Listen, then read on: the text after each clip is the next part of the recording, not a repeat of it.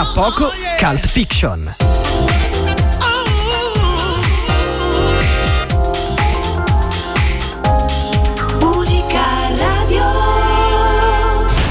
La vita è uguale a una scatola di cioccolatini. Non sai mai quello che ti capita. Ricordati che devi morire! In che senso? Che te lo dico a fare? Io vi cercherò, vi troverò. Sei solo chiacchiere ci sentivo. Io non sono cattivo. È che mi disegnano così. Cult Fiction.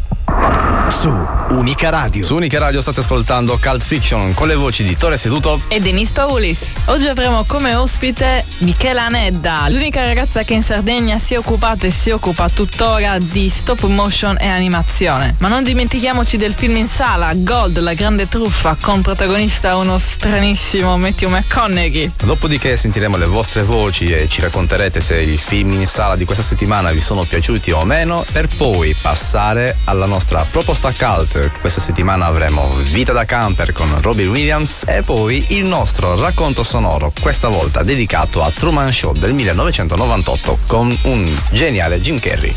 Ma adesso ci ascoltiamo un brano tratto da Batman Forever, cantato da U2, Old Me, Thrill Me, Kiss Me, Kill Me.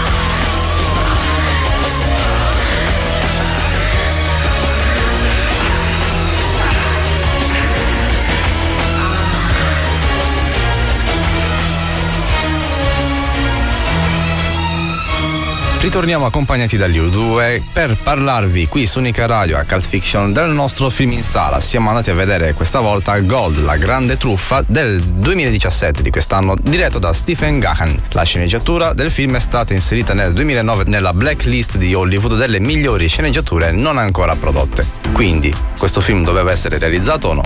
Diciamo che hanno fatto bene a realizzarlo in fin dei conti. Con un cast che vede protagonista Matthew McConaughey irriconoscibile, Bryce Dallas Howard, Toby Kebbell e Edgar Ramirez. Il film vede protagonista Kenny Wells che è un cercatore d'oro alla disperata ricerca di un colpo di fortuna che si allea con un geologo e parte alla volta della giungla inesplorata dell'Indonesia. Trovare l'oro è per loro difficile ma lo è ancora di più trattenerlo, soprattutto quando si muoveranno tra le sale di rappresentanza degli uomini uomini più potenti di Wall Street. Tutto sommato a me questo film è piaciuto abbastanza. Ormai ho preso molto simpatia a Matthew McConaughey che è diventato ormai un trasformista. E non lo so, a me è piaciuto anche brutto. È formidabilmente, si può dire, ormai l'ho detto, è formidabilmente brutto. E per questo anche un grande, riesce a interpretare ogni maschera che praticamente gli viene messa addosso. Ricordiamoci di Dallas Buyers Club. Ormai gli è piaciuto questo andazzo e, e lo ha fatto suo. E secondo me rende un, rende un buon personaggio in un buon buon film.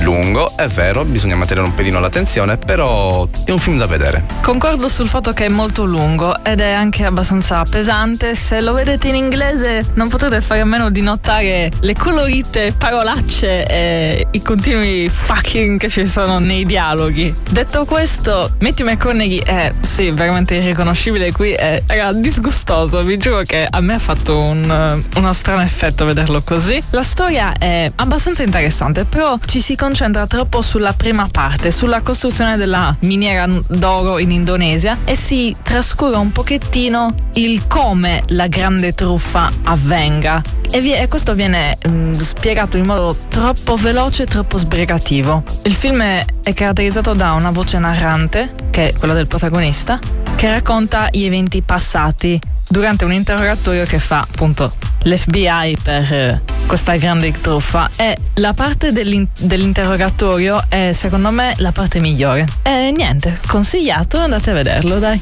Concordo con la mia partner radiofonica, il suggerimento più che valido andate a vedere Gold perché merita. Detto questo, ascoltiamo le vostre voci, sentiamo cosa siete andati a vedere questa settimana, quindi pubblico in sala.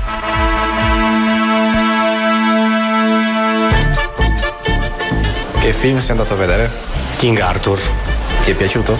No, non mi è piaciuto per niente, un film inconsistente, anche le scene di effetti speciali, insomma, lasciano un po' a desiderare. Poi la rivisitazione in chiave moderna del mito di Artù, diciamo che non ci sta proprio a pennello. Le ambientazioni però diciamo che sono l'unica cosa bella del film. Che film sei andato a vedere? Gold. Ti è piaciuto? Sì, è un bel film, consiglio a tutti di andare a vederlo. Un'unica criticità è che pur l'attore Matthew McConaughey sia stato veramente bravo, ho trovato il film un po' ripetitivo, nel senso mi ricorda molto sia nella trama e sia nella concatenazione dei fatti una specie di ripetizione di The Wolf of Wall Street. Per il resto è un bel film e lo consiglio a tutti. Che film hai visto? Gold. E cosa ne pensi? Eh, era un bel film, eh, anche su un argomento che non si tratta da un, da un po' nel film, miniere di, di, oro da scoprire, insomma, poi dietro anche una truffa all'insaputa poi del, dell'attore principale.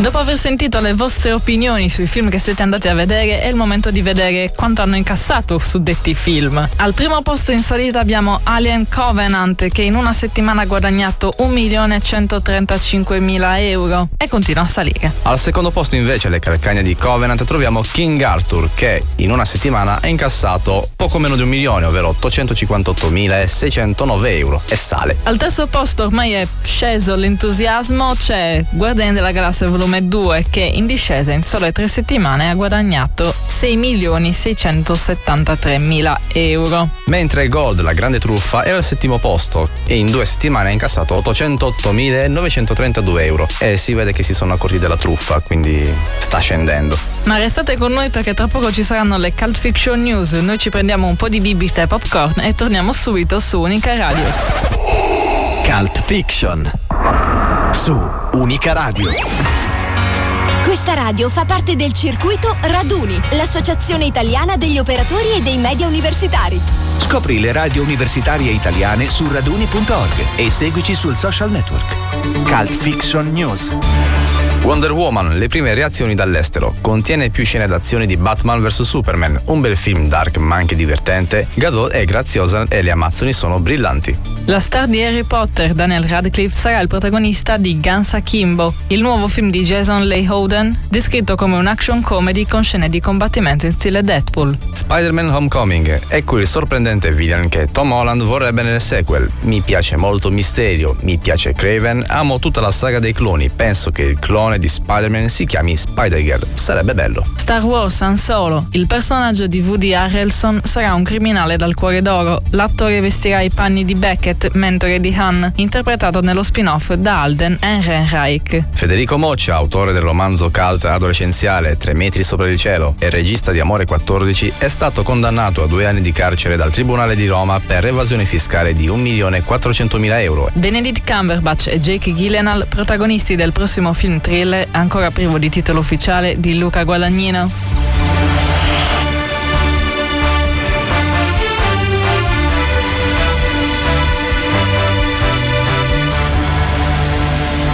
Rieccoci su Unica Radio per Cult Fiction e discutere delle news che avete appena sentito. Da cosa cominciamo? Le prime reazioni dall'estero di Wonder Woman per il film di Wonder Woman sono molto positive e io spero davvero di poter condividere queste opinioni appena uscirà a giugno nelle nostre sale. Confido parecchio in Wonder Woman, eh, spero sia davvero un bel film. Invece ho molte meno pretese, anzi parecchia titubanza nel vedere Harry Potter scazzottare come Deadpool. Oltre al fatto che Daniel Radcliffe non l'ho visto ancora in un ruolo veramente suo, a misura del suo faccione, se non in quello di Harry Potter. Non, ormai secondo me è segnato, almeno per me è segnato. Non riesco a vederlo in altri panni. Beh, sicuramente Emma Watson sta riuscendo a costruirsi addosso altri personaggi oltre a quello di Hermione. Per Daniel Radcliffe forse è un po' più difficile, invece per Rupert Grant eh, lui è completamente andato. Anche Tom Felton, Malfoy, sta facendo cose diverse, sta facendo la serie di Flash, tra l'altro. Ron riesce a vestire molto bene anche i panni di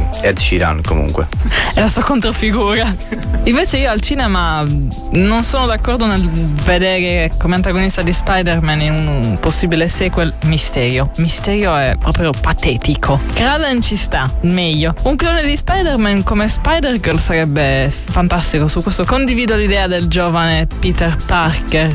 E quindi spero che vada in porto l'idea. E per la prima volta lo spin-off su Han Solo sporna un'idea carina, un mentore per il giovane Han Solo. Ok, questo mi rincuora un pochino e mette un po' di ambizione su questo film. È una buona idea, per la prima volta. E invece, che ne pensi di Federico Moccia? Del nostro evasore Federico Moccia? Con tutti i film. Io l'ho visto Amore 14, lo vidi al cinema un sacco Pure. di tempo fa. Vergogna! Già, è stato veramente terribile. Altro che cult adolescenziali. Spero che non, non, non faccia più né film né, né libri perché traumi a non finire. Questo si chiama karma. Mentre Benedict Cumberbatch e Jack Gyllenhaal insieme nello stesso film. Per il prossimo film di Luca Guadagnino, che ancora non ha un titolo. Ricordiamo che Luca Guadagnino è il regista di Melissa P. Cosa verrà fuori da questa, da questa allegra clicca? Il solo, solo il tempo ce lo dirà.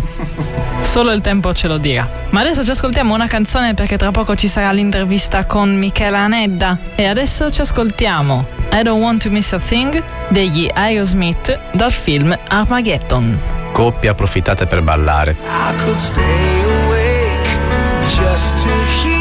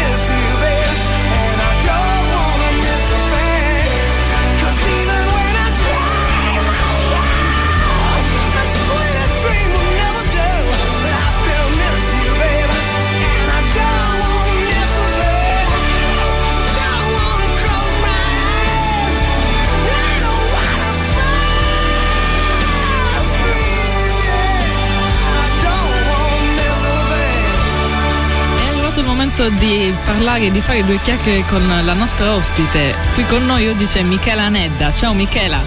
Ciao, ciao. Ciao.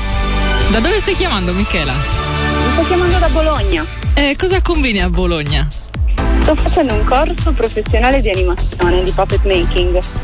Eh, stiamo facendo un corso per lo Zecchino d'Oro, per una hit dello Zecchino d'Oro.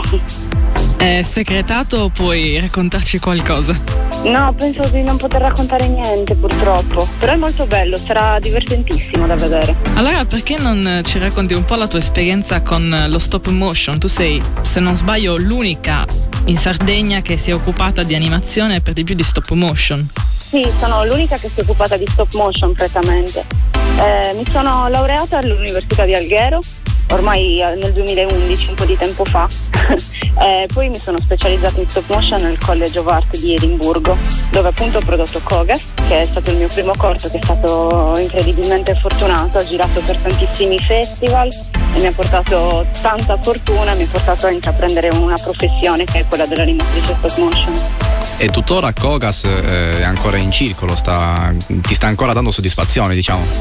Sì, ulteri- ultimamente non, non, lo sto più mandando perché mi, sono, mi, sto concentrando su altri progetti, però devo dire che ha avuto un buonissimo riscontro e tuttora continua ad avere riscontri positivi. Sì. Senti, a me piace tantissimo una, una dicitura con cui ti sei presentata, se non ti presenti, se non ricordo male, nella nel tuo profilo sul, sulla società per cui hai un'etichetta se non, se non mi sbaglio. Praticamente dici faccio animazioni lente lentamente. sì, purtroppo o per fortuna, dipende da, da, come la si vede, la stop motion è un processo molto lungo di animazione, è molto eh, manuale, quindi bisogna costruire le, i, i, personaggi, le, le, sceno, le scenografie a mano e quindi chiaramente ci vuole più tempo che solo disegnarle e animarle. Eh, quindi sì, faccio animazioni lente, lentamente, ma molto carine. Beh, il fatto che siano svolte lentamente vuol dire anche che ci dedichi il tempo che è necessario. Sì, sì, assolutamente. Pensa che per Kodas ci ho impiegato 15 mesi a finirlo, completarlo in realtà tutto. Era il mio corso di, di master, quindi nel frattempo avevo, scrivevo anche la tesi, eh, davo gli esami, però in tutto ci sono stati 15 mesi di produzione. Tu fai proprio materialmente i pupazzi per lo stop motion. Che materiali usi? In realtà si può, si può utilizzare un, un range di materiali che veramente potrebbe essere, potrebbe stupire chi lo fa professionalmente, oltre me chiaramente.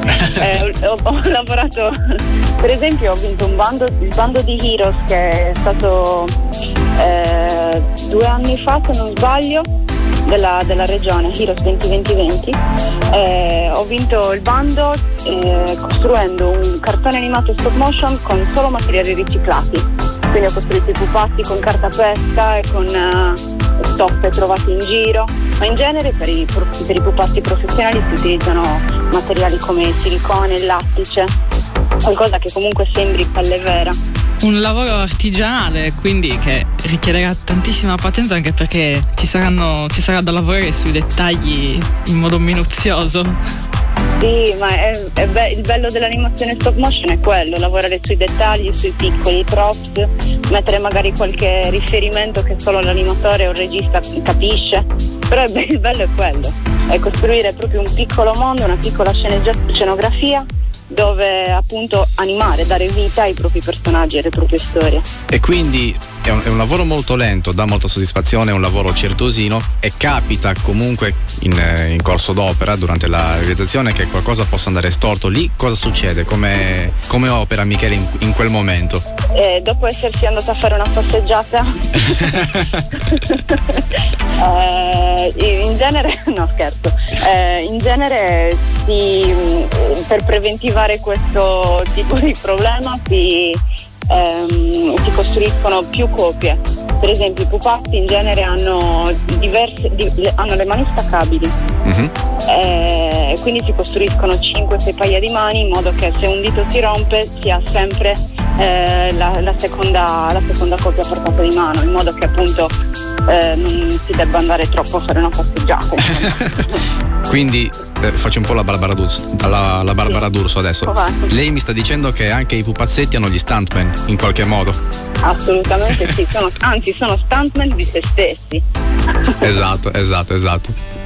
Perfetto, adesso ci prendiamo una piccola pausa e ci ascoltiamo un brano da Notting Hill, When You Say Nothing at All. Ce l'ascoltiamo e dopo torniamo con la nostra ospite Michela Nedda. It's amazing how you can speak right to my heart.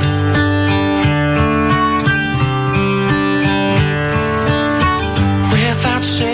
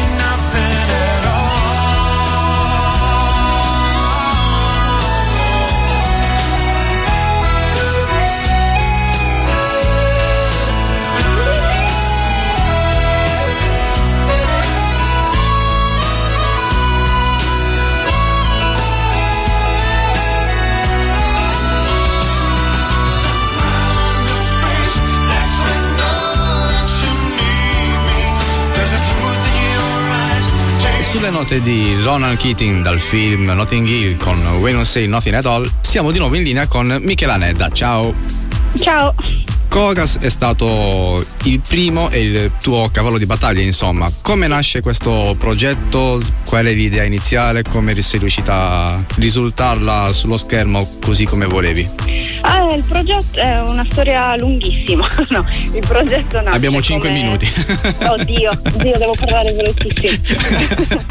Eh, il progetto nasce come un progetto di tesi di master, appunto. Ho fatto il master in animazione stop motion a Edimburgo e ci avevano chiesto di presentare un progetto che avesse attinenza con le nostre radici. Eh, quindi io chiaramente, essendo di Villa Cidro, ho presentato una leggenda rivisitata delle Kogas eh, che appunto è una, una storia che ci perseguita e ci terrorizza da quando siamo piccoli. Non so se si dice dappertutto, però da noi mia nonna mi diceva stai buono altrimenti arriva la coga. Ecco. E ci, ter- e ci terrorizzavano perché questi esseri erano, mali- erano cattivissimi, erano malefici. In ogni caso, ehm, ho scritto la sceneggiatura assieme a un ragazzo scozzese che faceva appunto eh, sceneggiatura, studiava pro- proprio sceneggiatura e mi ha aiutato soprattutto con, con l'inglese, anche se non ci sono troppe, troppe battute. Poi ho iniziato la preproduzione, quindi ho fatto il design dei personaggi, la, la costruzione, la, la produzione vera e propria, quindi la- il girato de- di animazione, mi viene da dirlo con termini inglesi, scusate, di- il girato di animazione è durato circa quattro mesi ed è stata una cosa in- incredibile perché eh, lavoravo 12 ore al giorno e non, non avevo né sabati né, né domeniche. E poi la- c'è stata la, produ- la post-produzione che è comunque durata un bel po'. Mi sono presa un mese di vacanza, sono tornata in Sardegna. Ero groga, ero bianca come iniziato. e quindi almeno un pochino di sole me lo meritavo. Groga però non è inglese. Gro- grogas. Ero grogas. no, comunque. Eh, a dicembre del 2013 ho finito tutto. Eh, il primo festival al quale l'ho mandato è stato Scherzo, perché appunto c'era la, eh, la deadline il giorno dopo che l'ho, che l'ho finito. Quindi ovviamente Eh, sul- sullo scadere dell'ultimo secondo. Sì, esatto, è stato un- una corsa contro il tempo. E poi da lì, da, da scherzo, è iniziata il, il tour dei festival, che non sono stati tantissimi, però sono stati in giro sia per l'Europa che per il mondo, devo dire, che è stato anche in Brasile, anche in, in Thailandia. Quindi comunque ha fatto, ha fatto un po' di giri, è stato abbastanza fortunato. E quindi le Cogas dal- da, essere, da esseri orrifici, insomma, ti hanno portato fortuna. Sì, ma sono tanto carine. No, non è vero che sono cattive, so- vogliono solo essere amate. È vero. Hanno bisogno d'affetto. Le Kogas non possono avere figlie per quello che sono così malefiche. Ascolta, io ho una curiosità, cioè ho sempre avuto una curiosità riguardo allo stop motion. Per muovere il corpo lo sposti piano piano, fermi la telecamera, eccetera, eccetera. Però per le, le espressioni del volto, tipo gli occhi che si chiudono, la bocca che si apre, come funziona? Perché è, è- è sempre stato un cruccio per me capire come. Cioè, non capivo, non sapevo se lo facessero al computer oppure se lo facessero anche quello proprio manualmente lì sul set. In, re- in realtà lì dipende da qual è lo stile che si vuole dare, perché alcuni lo fanno anche al computer, alcuni utilizzano addirittura occhi veri che vengono poi, tracca- che vengono poi attaccati sull'immagine in stop motion. Io personalmente, per esempio, sempre per fare l'esempio di Kogas, ho- li ho fatti manualmente, quindi eh, attaccavo la plastilina sopra l'occhio vero eh, in modo da creare la palpebra e la modellavo. Eh, per chiudere gli occhi, se volete la, maniera tecnica, per chiuderli bene un battito normale, c'è una palpebra, c'è uno- un frame con la palpebra aperta, uno con la palpebra, palpebra non riesco a dirlo, semichiusa e due con la palpebra, palpebra chiusa. È difficilissimo. Tanto di cappello. Eh, sì, è un processo abbastanza lungo. Pensa che in un secondo di animazione ci sono 24-25 frame, quindi fotografie. Eh, e Kogas dura 9 minuti e 43 secondi. E quindi animazioni E lente quindi- lentamente. Quindi, esattamente.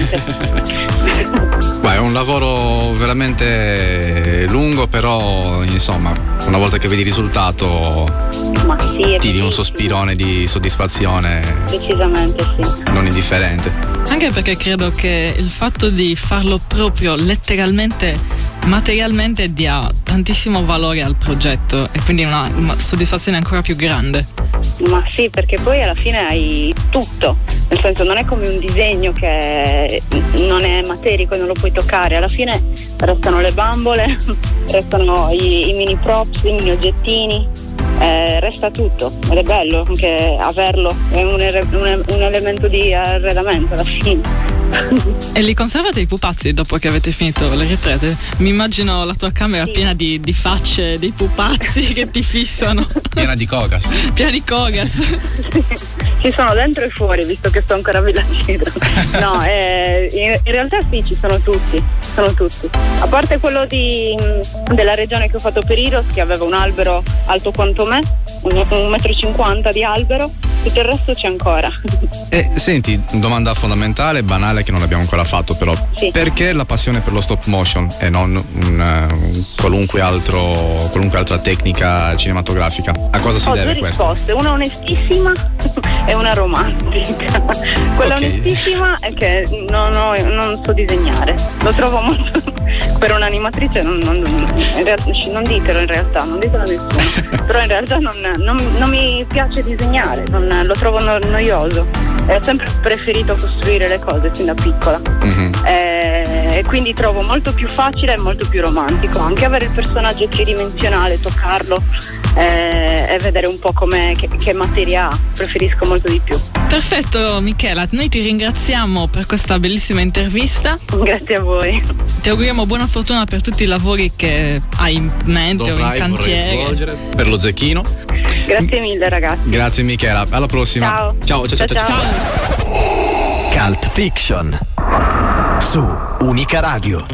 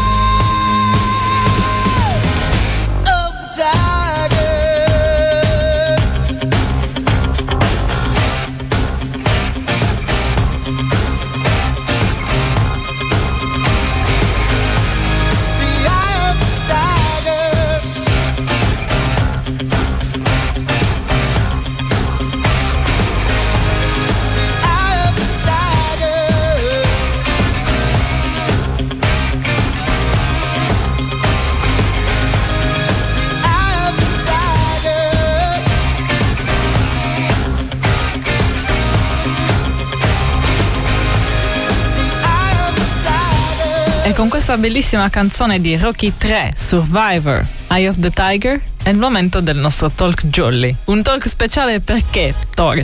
Perché ogni puntata dobbiamo sempre chiederci di cosa parlare durante questo spazio. E visto che qui a Cagliari, fino a pochi giorni fa, si è tenuto lo Skepto, ovvero il Festival Internazionale Cinematografico, che ha raccolto una marea di ospiti, noi ne abbiamo approfittato per recarci in loco, raccogliere un po' di materiale, raccogliere un po' di interviste e abbiamo incontrato un sacco di bella gente. Abbiamo Nicola Guaglianone, sceneggiatore di Indivisibili, lo chiamavano Gigrobo, L'ora legale e molto altro. Ciao Nicola. Ciao, ciao, grazie, ciao. Come stai? Guarda, bene, accaldato, però c'è come al solito lo Skepto un clima meraviglioso, mi sento veramente in, eh, in famiglia. Sono venuto proprio per, per l'affetto che provo nei confronti di questi signori qua. Ascolta, eh, sei reduce dal successo di diversi, diverse sceneggiature, indivisibili, eh, lo chiamavano Gigrobo. Come ti senti al seguito di questi eventi? Stanco, E, no, no, mi sento molto, so- so- sono molto contento, sono molto contento ogni volta che comunque in sala il pubblico apprezza comunque delle cose che- in cui veramente ci abbiamo messo l'anima per, per realizzare. Insomma, pensa, vedevo stamattina che l'ora legale di Ficarra e Picone eh, è stato visto da credo più di un milione e mezzo di persone, insomma, è- ed è bello, no? Ed è bello quando comunque riesci a condividere una visione mm, con, con il pubblico. Per me il pubblico è fondamentale, lo rispetto tantissimo. Quando scrivo eh, penso, penso sempre al pubblico. Quando, quando faccio le masterclass con dei giovani, con dei giovani raga- ragazzi che si apprestano a- e vogliono fare questo mestiere, la cosa che dico sempre il gusto e il piacere non, è, non, è quasi, non deve essere mai quasi contemplato, cioè non esistono cose belle o brutte, non esiste mi piace o non mi piace quando ti trovi di fronte a un bivio eh, a dover prendere delle scelte in una sceneggiatura, ma esiste ciò che funziona da ciò che non funziona. Quella è la cosa fondamentale. Parliamo del bagaglio culturale. C'è una certa linearità tra Gigrobo e i corti che lo precedono, quindi Basette e Tiger Boy. Come nascono questi progetti e cosa vuoi offrire attraverso questi progetti? Ma guarda, eh, quello che a me piaceva fare, che ho condiviso da sempre con il mio amico fratello che è Gabriele Manetti, era proprio una visione di cinema che riuscisse ad unire due immaginari, due immaginari completamente diversi e distanti l'uno dall'altro. Uno era quello dei- de- del cinema, eh, anche dell'anime, degli anime giapponesi, dei manga, eh, quel cinema e, e- e tutte quelle immagini che comunque ci avevano formato, che comunque facevano parte di noi. E dall'altra parte un altro tipo di racconto, un altro tipo di estetica, che era quella eh, del cinema tipicamente italiano, della commedia all'italiana, eh, il cinema neorealista, tutti i crime eh, italiani, i film di pistole, eh, i film di Calligari, che, che comunque ci avevano, ci avevano molto influenzato, come i film di Scorsese, insomma, di Brian De Palma. E quello che volevamo fare era creare qualcosa di nuovo unendo questi, questi immaginari, questi immaginari lontanissimi tra di loro. Ti dico, eh, non è stato facile in scrittura, ma non è stato, secondo me, è stato ancora più difficile in regia. Gabriele, il grande talento che c'ha, che c'ha Mainetti è proprio quello di trovare un equilibrio e far funzionare delle cose che veramente si muovono su una linea molto sottile, no? un po' come la, la- la poesia che può essere un capolavoro o una cazzata totale. No? E- Ed è bello, e questo è bello quando riesci veramente a trovare poi dei registi che hanno la tua stessa visione. E poi Mario Piredda, autore del corto A casa mia. Dal Sassarese a Bologna, com'è stato affrontare questo passo e cosa significa per te e quali sono i consigli che dai a chi sente l'esigenza di dover lasciare la propria terra però non è incline nell'affrontare il viaggio? Eh, sì, sono andato via avevo 19 anni, sono andato a Bologna a fare l'università eh, con questo gran desiderio di lasciare l'isola. Eh, ma più che di lasciare l'isola di, di scoprire posti nuovi, di viaggiare, di conoscere altra gente. Eh, sono cresciuto in un piccolo paesino e mi- avevo sì, voglia di, di scoprire un po' il mondo. Quando poi parti eh, la Sardegna ti richiama, non si sa come, però a un certo punto è iniziato a mancarmi e, e- e lì poi tutta la mia eh, arte, se si può chiamare arte tra virgolette, quindi il cinema, eh, ogni volta che scrivo, ogni volta eh, che giro, che penso a una storia, eh, la, l'ambiento qui, qui nell'isola. Non so, non sono in grado di dare dei consigli, eh, ci vuole intanto tanta voglia di, di voler fare questo lavoro e, e poi anche tanta fortuna. Eh, io credo sì, in questo momento non lo so più, forse visto quello che sta succedendo adesso in Sardegna, visto il movimento che c'è, soprattutto qui a Cagliari, i film che si stanno girando, i cortometraggi che si stanno producendo, credo che forse questo sia un momento per rimanere più che per, che per andare via. E Francesca Vacca, una tra le organizzatrici del festival. Ciao a tutti. Alle battute finali, quanta soddisfazione sta dando il festival e qual è il, insomma, il bilancio? Il bilancio è assolutamente positivo, tantissime soddisfazioni perché abbiamo appunto il riscontro del pubblico, un'atmosfera veramente vivace e, e aperta come piace a noi, anche tanti ospiti da, da fuori Sardegna e quindi un, un bel mix. Quindi si può parlare qui all'ottava edizione di un festival dei numeri. Sì, assolutamente perché mh, abbiamo appunto confermato i risultati positivi delle edizioni precedenti con una grande affluenza di pubblico e soprattutto tantissimi corti di alta qualità. Abbiamo ricevuto eh, più di 500 iscrizioni e selezionato oltre 120 corti di altissima qualità e che hanno ricevuto già importanti riconoscimenti.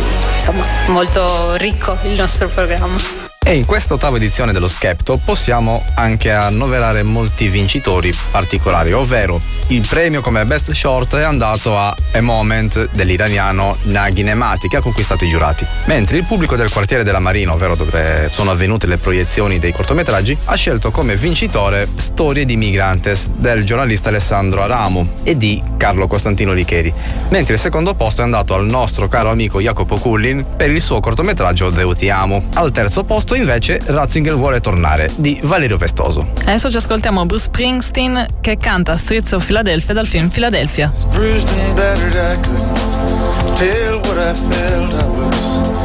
unrecognizable to myself. Saw my reflection in the window, didn't know my own face. Oh, brother, gonna leave me wasting away on the streets of Philadelphia?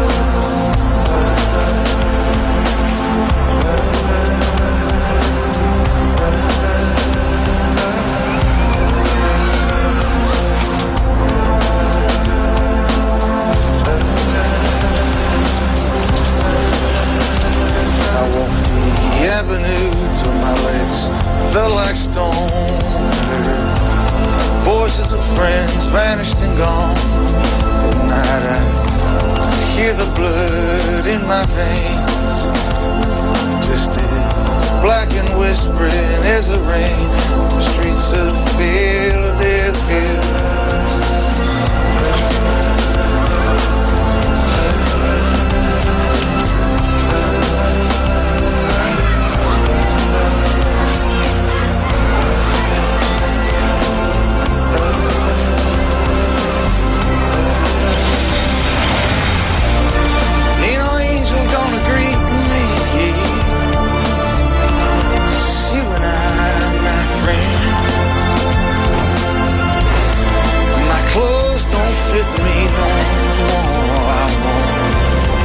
Thousand miles to slip this skin.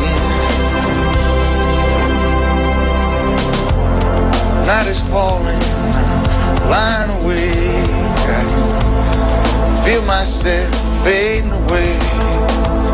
So receive me, brother, with your faithless kiss. We leave each other alone like this on the streets of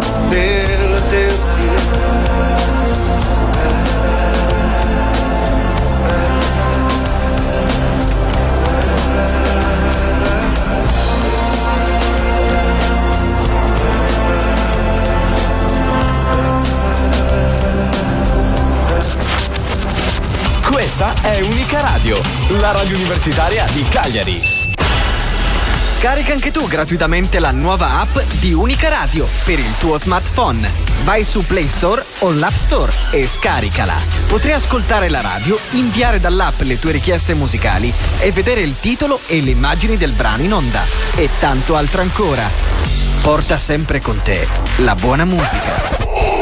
Cult Fiction. Su Unica Radio. E dopo questa piccola pausa e dopo aver ascoltato Streets of Philadelphia di Bruce Springsteen tratta da Philadelphia, è arrivato il momento di ascoltare il racconto sonoro. Oggi parleremo, anzi vi racconteremo Truman Show del 1998 di Peter Weir, interpretato da Jim Carrey, fino ad allora conosciuto principalmente per ruoli comici e demenziali in film demenziali e questa volta in una delle sue prove attoriali probabilmente tra le più apprezzate. Al suo fianco ricordiamo Ed Harris e Laura Linney. Tutti sapete di cosa parla, ma ve lo diciamo lo stesso. Allerta spoiler, allerta spoiler. Ogni secondo di ogni giorno che passa Truman è a sua insaputa il protagonista della soap opera documentaristica più lunga e seguita della televisione. Sea Haven, la cittadina dove Truman abita, è in realtà un gigantesco teatro di posa dove amici e parenti sono tutti attori pagati che recitano la loro parte. Tutto va avanti fino al giorno in cui Truman comincia a sospettare qualcosa. Ce l'ascoltiamo.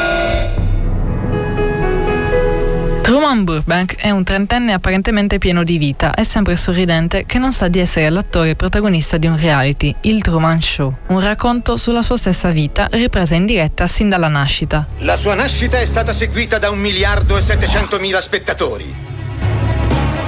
220 paesi erano sintonizzati quando ha mosso i primi passi. Il mondo si è fermato per questi baci rubati e la tecnologia è cresciuta insieme a lui. Un'intera vita filmata da un'intricata rete di telecamere nascoste, trasmessa in diretta e senza censura 24 ore al giorno, 7 giorni a settimana, per il pubblico dell'intero pianeta. Il collegamento da Sea Haven Island, racchiusa nel più grande studio che sia mai stato realizzato, unica opera insieme alla muraglia cinese interamente costruita dall'uomo e visibile dallo spazio, ecco a voi, nel suo trentesimo anno di edizione, il Truman Show! Truman è stato infatti adottato da un network televisivo. Sull'isolotto su cui abita, Sea Heaven, il giorno e la notte sono artificiali, così come il mare e tutti i fenomeni atmosferici. In realtà si tratta di un gigantesco studio televisivo dove nella cupola del finto cielo il regista Christophe, una sorta di trascendente burattinaio, dirige lo show. Man mano che Truman cresceva è nata l'esigenza di escogitare dei modi per trattenerlo sull'isola. Voglio fare l'esploratore come il grande Magellano. Oh, è troppo tardi. Non c'è più niente da esplorare. Tutte le persone che Truman incontra e con le quali si relaziona sono degli attori, compresi i genitori, l'amico Marlon e sua moglie Meryl, che hanno lo scopo di manipolare e pianificare la vita di Truman secondo le esigenze della produzione. Molti spettatori lo tengono acceso tutta la notte per compagnia. Eh, per me non c'è, non c'è alcuna differenza tra la vita pubblica e la vita privata. La mia, la mia vita è. Eh sì, la mia vita è il Truman Show. Il Truman Show è uno stile di vita, una vita esemplare. È tutto reale, è tutto vero. Non c'è niente di inventato, niente di quello che vedi nello show è finto.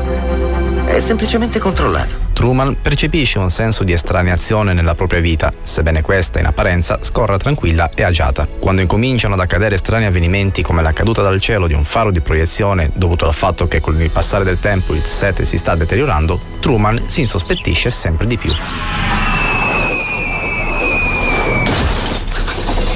Ma che... Ci è appena giunta una notizia. Un aereo in avaria ha cominciato a perdere pezzi mentre sorvolava Sea Heaven pochi minuti fa. Per fortuna non ci sono stati feriti. Comunque sia, come va oggi? Il nostro protagonista comincia a vedere i suoi affetti più cari, genitori, moglie e amico del cuore, come dei perfetti estranei e cerca allora conferme sulla sua vita reale riguardando le vecchie fotografie di famiglia, che però non esauriscono i suoi dubbi e non calmano la sua crescente irrequietezza, che si traduce in un desiderio di evadere verso un luogo lontano. Dobbiamo riuscire a mettere da parte 8.000 dollari. Ogni volta che vedi Marlon è la stessa Staremo in storia. giro per un anno con quella cifra. E poi che succederà a Truman? Ci ritroveremo esattamente come cinque anni fa. Sembri un ragazzino certe volte. Eh, beh, eh, forse perché mi sento un ragazzino. Dobbiamo pagare il mutuo della casa, Truman. Non solo le rate della macchina. Dove vuoi andare? Hai mille scadenze, mille impegni. Sarebbe un'avventura. Io credevo che volessimo avere un bambino. Non sarebbe già questa un'avventura? Quello può aspettare. Io voglio andare via. Conoscere un po' di mondo, esplorare. Tesoro, vuoi fare l'esploratore? Ti passerà. Questa voglia di fuga, incompatibile con il programma televisivo, mette in difficoltà sempre maggiore gli sceneggiatori che si vedono costretti a inventare nuove soluzioni per impedirgli di allontanarsi dall'isola. Ah, voglia scusarmi per l'attesa. Non importa. In che posso aiutarle? Vorrei prenotare un volo per le Figi. E quando desidera partire? Oggi. Mi spiace, non ho nulla. La prima disponibilità è tra un mese. Un mese? Siamo in alta stagione. Vuole che le prenoti il volo? No, non importa. Grazie. Mi organizzerò diversamente. Ok. A seguito di alcuni inconvenienti tecnici uniti alle gaffe di qualche comparsa, Truman trasforma i propri sospetti in certezza e, nostalgico, spolvera alcuni episodi della sua giovinezza, in modo particolare l'incontro con una giovane ragazza, Lauren, che nello show aveva il ruolo di una comparsa silenziosa e di cui Truman si era subito innamorato. Ciao. Kaichiwa. Cosa? Oh, tu studi il giapponese. Oh, sì. Sì. Loren, giusto? È lì sul. Lauren, giusto, giusto, sì. Io sono Truman Burbank. Sì. Lo so. Come Come andrà a finire? Me lo stavo domandando anch'io. Qualche volta magari ti andrebbe di andare a mangiare una pizza insieme. Che ne so, venerdì? Sabato? Non posso. Domenica, lunedì, martedì? Adesso? Ma ci sono gli esami domani. Sì, lo so.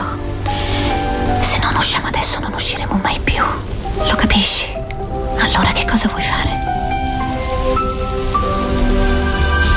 Lauren avverte Truman che non le è permesso parlare con lui. Anche lei è innamorata del ragazzo e prova sdegno e compassione per la condizione in cui viene fatto vivere. Lauren cerca di rivelargli la realtà ribellandosi all'omertà dello staff, che la allontana in malo modo dal format. Non ci rimane tanto tempo, arriveranno qui da un momento all'altro. Chi sono? Vogliono che io parli con te. Non parlare.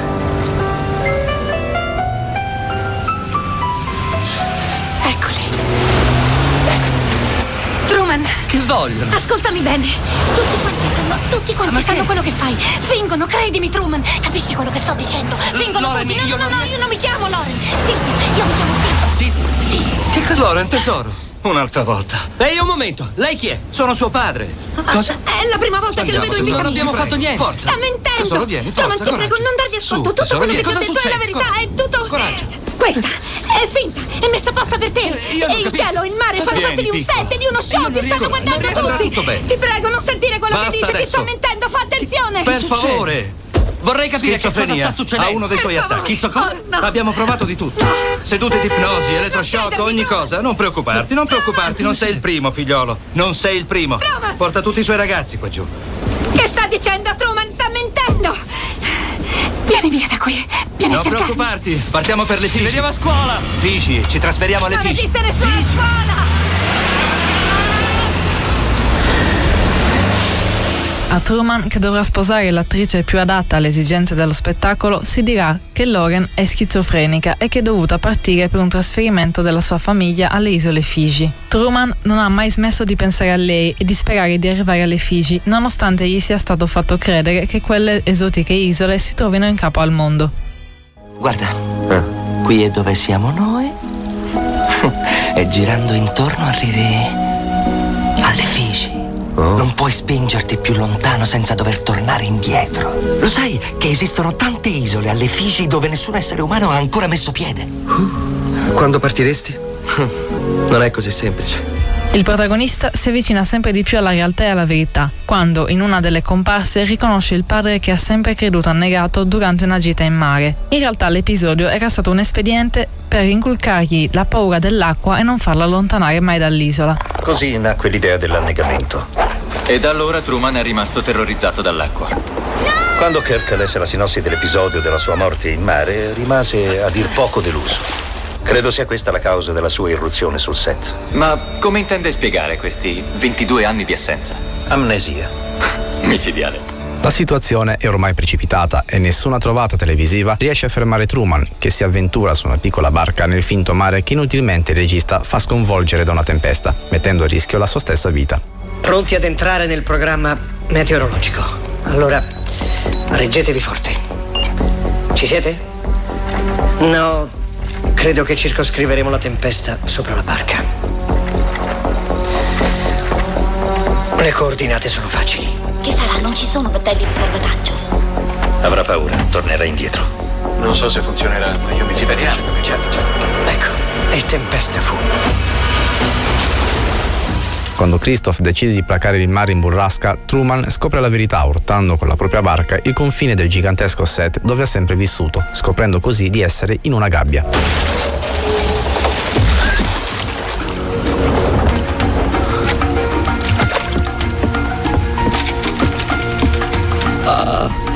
Christoph a questo punto si rivolge a Truman parlandogli direttamente dal cielo della scenografia televisiva e cerca di convincerlo che la vita del set colorato è migliore e più vera del grigiore della vita reale. Ascoltami, Truman.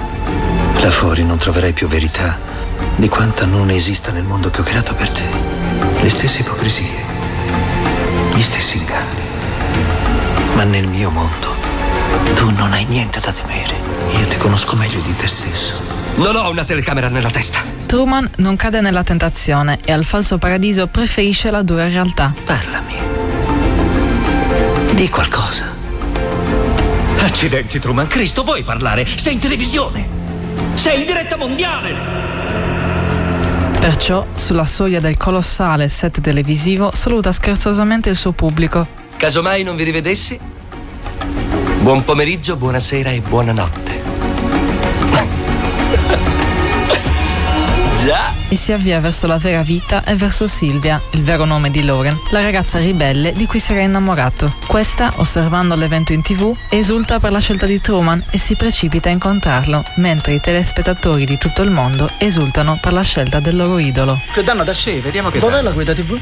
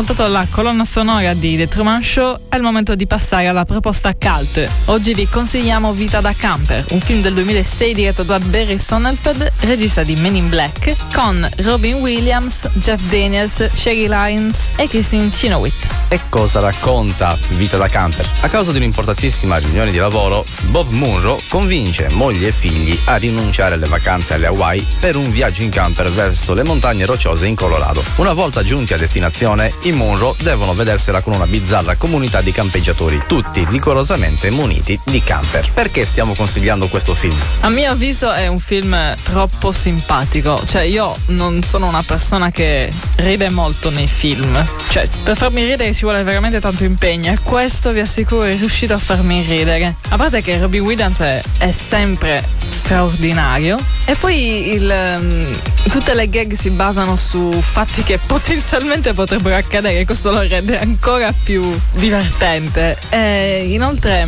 non c'è un attimo di pausa, ne succede una dopo l'altra e quindi è straordinario. E poi sotto tutta questa patina di risate c'è anche un contenuto più profondo. Sì, c'è una linea sottile che è il eh, senso di questo film, il messaggio che è veicolato da questo film, ovvero l'importanza della famiglia. Intorno a questo messaggio c'è una enorme cornice di gag esilaranti che il nostro compianto Robin Williams riesce sempre a scatenare in qualcosa di esilarante. Guardatelo. E questa puntata è giunta al termine. Noi vi ricordiamo di seguirci sui social, la pagina Facebook di Cult Fiction e di Unica Radio, il sito web di Unica Radio da cui potete scaricare l'app gratuita e ascoltare la diretta streaming. Nel caso conosceste qualcuno che vuole ascoltare Cult Fiction, ma in questo momento, mentre sta finendo la puntata, sta facendo altro, ricordategli che ci sono anche le repliche il sabato alle 16 e la domenica alle 18. Per concludere, vi auguriamo una buona visione, un abbraccio, un bacio, una buona notte, una buona cena e qualsiasi altra cosa vi interessi fare dopo Cult Fiction e vi salutiamo con le voci di Torre Seduto e Denise Paulis. Ciao! La vita è uguale a una scatola di cioccolatini. Non sai mai quello che ti capita. Ricordati che devi morire! In che senso? Che te lo dico a fare? Io vi cercherò, vi troverò. Sei solo chiacchiere ci sentivo. Io non sono cattivo, è che mi disegnano così. Cult Fiction su Unica Radio.